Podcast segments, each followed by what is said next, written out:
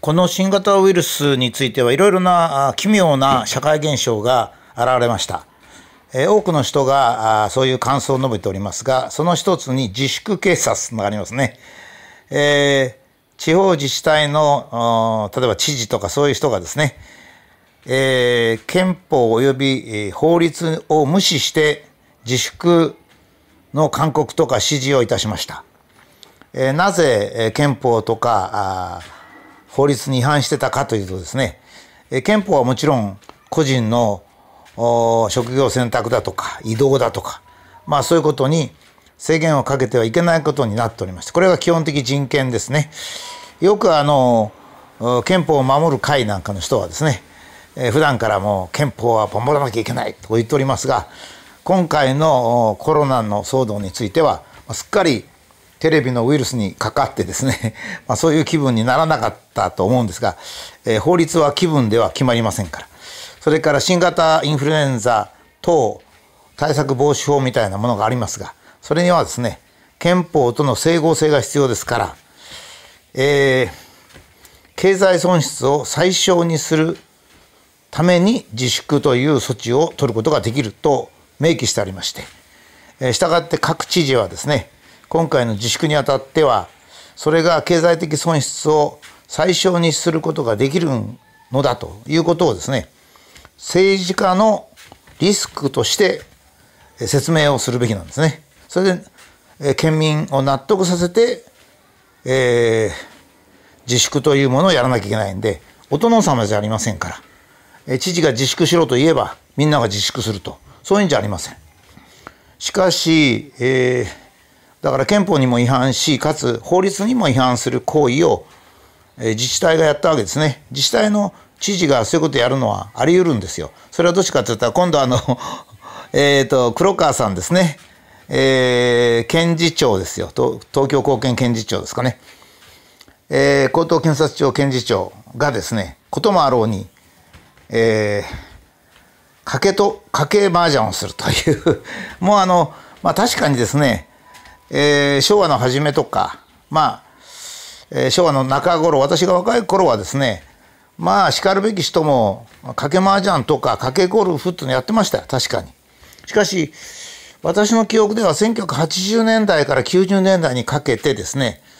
えー、高高校野球に対してなんか賭けをするとか、えー、その時 NTT だ、NTT じゃ NEC かな？なんか、ちょっと名前間違えると大変に申し訳ないんですが、大きな会社でですね、えー、職場ぐるみの高校野球の賭博家なんかが出まして、それで、まあそういうことを機会に、社会はそれ一斉にやめたんですね。したがって、例えばそれまでは、えー、プロ野球で、えー、八百長がありました。それから大相撲はごく最近までそういう八百長があったわけですが、もう大相撲のような、まあちょっとこう、えー、現在の日本文化としては適切じゃないような行為が見られる組織でもですね、えー、徐々にそういうこの法律に違反した賭けっていうのはやらないで、まあ、公営の賭博とかパチンコとかそういうふうにこう法律的にきちっと決まってるもの、まあ、人間はどうしてもですね、えー、ちょっと言葉が悪いんですが飲む打つ買うとかいうのはですねどうしても人間という本質の欠陥によるものなんで、まあ、必要なんですね。ですから、えー、それを法律的に、まあ、認められるように運営するっていうのが、まあ、知恵なんですよね。ですから、えー、賭博の好きな人はですね、えー、法律にのっとって競馬競輪、えー、パチンコのようなものをやらなきゃいけない。私があのパチンコを比較的支持してるのはですねパチンコの金の使い方がまずいとかいろんなこともあるんですが、えー、街の中から賭け事っていうのを全部追放しますとね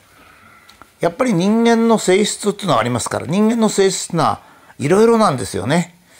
いろいろな性質を多様化のした人の性質を認めて生活ができるような社会を作っていくのが、まあ、ちゃんとした社会っていうものなわけですね。だけども、検事長が、その、検事長がだって、私でも絶対ありませんからね。えっ、ー、と、大学の人がですね、えー、ゴルフとかそういうのも全く書けなくなったのも、やっぱ2000年ぐらいですかね。えー、それで、それ以来はですね、例えばあの、ゴルフをしますね。そうしますと、まあ大体、えー、それまではオリンピックだとか、なんかいろいろな隠語があるんですけど、それでかけるのが普通でサラリーマンの人なんかかけてました。しかしそのサラリーマンの中に私が入ってゴルフする時ですね、いやまあちょっと大学はあのそういうことはできないんでと言ったらそれでも別にでも入れとかっていうのは言われなくなりましたね。ですから今度の新聞記者と、えー、検事長のえー、賭けゴルフはですねもちろんこれは政治的な意図もあるしそれから引っ掛けられたというような意味も全部あるんですがそういう意味を含んでもですね非常に不適切であるということが言えます。何のために警察は、えー、競馬競輪パチンコのような特殊なものを指定してですね、まあ、世の中で賭けをある程度認めるということをしているのかという法体系の基本にも触れる問題ですから、まあ、検事正なんかが、検事長がそんなことやったらダメに決まってるわけですから、まあ、警察は大いに頭を下げて、あ、検察ですけどね、大いに頭を下げてですね、そして出直してもらいたいと、まあ、そういうふうに思うわけです。えー、今度の自粛警察もそうですね。やっぱり法律にきちっと沿ってですね、物事をやる。それをごまかさないってことですね。しかし最近はあのこのコロナのことではもうむちゃくちゃですね例えば、えー、専門家会議の議事録をまあ捨ててしまう、まあ、捨てた理由はもう多分はっきりしてますよそれは具合の悪いことが発言録の中に書いてあるわけですねしかし国民が主人ですからねそれから国民全体に自粛を呼びかけたというような経過があるんですからそれは議事録がなくてどうにもなんないわけです。それから私のような専門家から言わせると専門家っていうのは自分の発言に責任を持つんですよ。例えば、えー、医療関係者は医療とか人の命に責任を持つんであって政治に対してあの責任を持ってるわけじゃないんですね。だからまあ僕だったら物理とか資源とかそういうことに対してまあ第一義には責任を持つ。えー、科学全体にも責任を持ちますが政治は一応私とは関係がない。だから私の発言はどこの場所でも政治的な発言をするわけでないので、えー、そこで、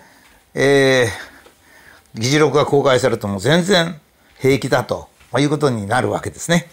まああのそういうことでところがその野蛮な国はですね、まあ、よくあの皆さんもご存知かもしれませんが西部劇なんかでよくリンチあってですねで街の中で悪いことするやつを首首つれっつって民衆が叫ぶわけですよ。そこで保安官が出てきましてねいや法の裁きに任せるんだと。いうふうに言って、え民衆を治めるというのがよく西部劇でありましたが、えー、野蛮な国はですねやっぱりリンチみたいなのがあるんですね。今度のあの自粛警察は一種のリンチですからね。だって法律的に何にも権限のない人が法律違反をやったわけですから。つまり犯罪人ですよ。犯罪人がその、うん、正しい人よ社会で正しく生きてる人を罰したわあの罰したというか脅かしたりなんかしたわけですから。まあ大量にですね警察はこの今度の自粛警察を調べてそして逮捕状を取って逮捕しなきゃいけませんね。つまり何が我々は我々の社会が明るくてみんなが明るく過ごすためには法律をやっぱり守っていくということができるかどうかにかかってるわけですから、まあ、今度の自粛警察などは大量に逮捕してですねそして日本は法治国家なんであるってことを世界にも示さなきゃいけないと思います。まあ、自粛警察なんかを許しておくっていうことはですね、えー、どっちかっていうとあの、まあ、中国より今の中国より悪いっていう感じなんですよね。中国は中国共産党という非常に変わった政治体制のもとでやってますから我々の理解に超えるところがあるんですが中国でも法律は一応守る建前なんですよ。まあ、どのくらい守られてるかっていう問題はあったにしてもですねですから今度の自粛警察っていうのを日本社会が許したらですね日本は法治国家ですらまだないとまだ江戸時代 江戸時代のはもうちょっとですね、えー、マシですから江戸時代でもないというもっと古い野蛮な国だということになりますのでやっぱ相当この問題を大きく取り上げてこれこそですね、えー、テレビが毎日のように誰が自粛警察を何でやったのかということを取材してやるべきなんですよ。つまりこの世の中に法律を破る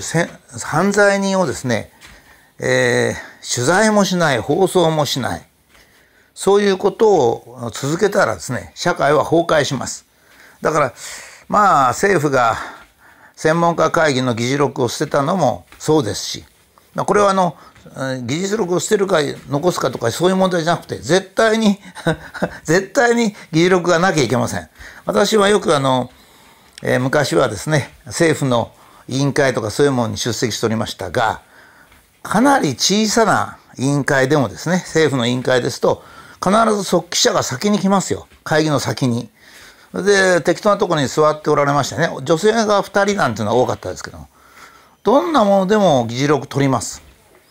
でそれは常に公開されていいというのが、まあ、特別な規則のある委員会別にしまして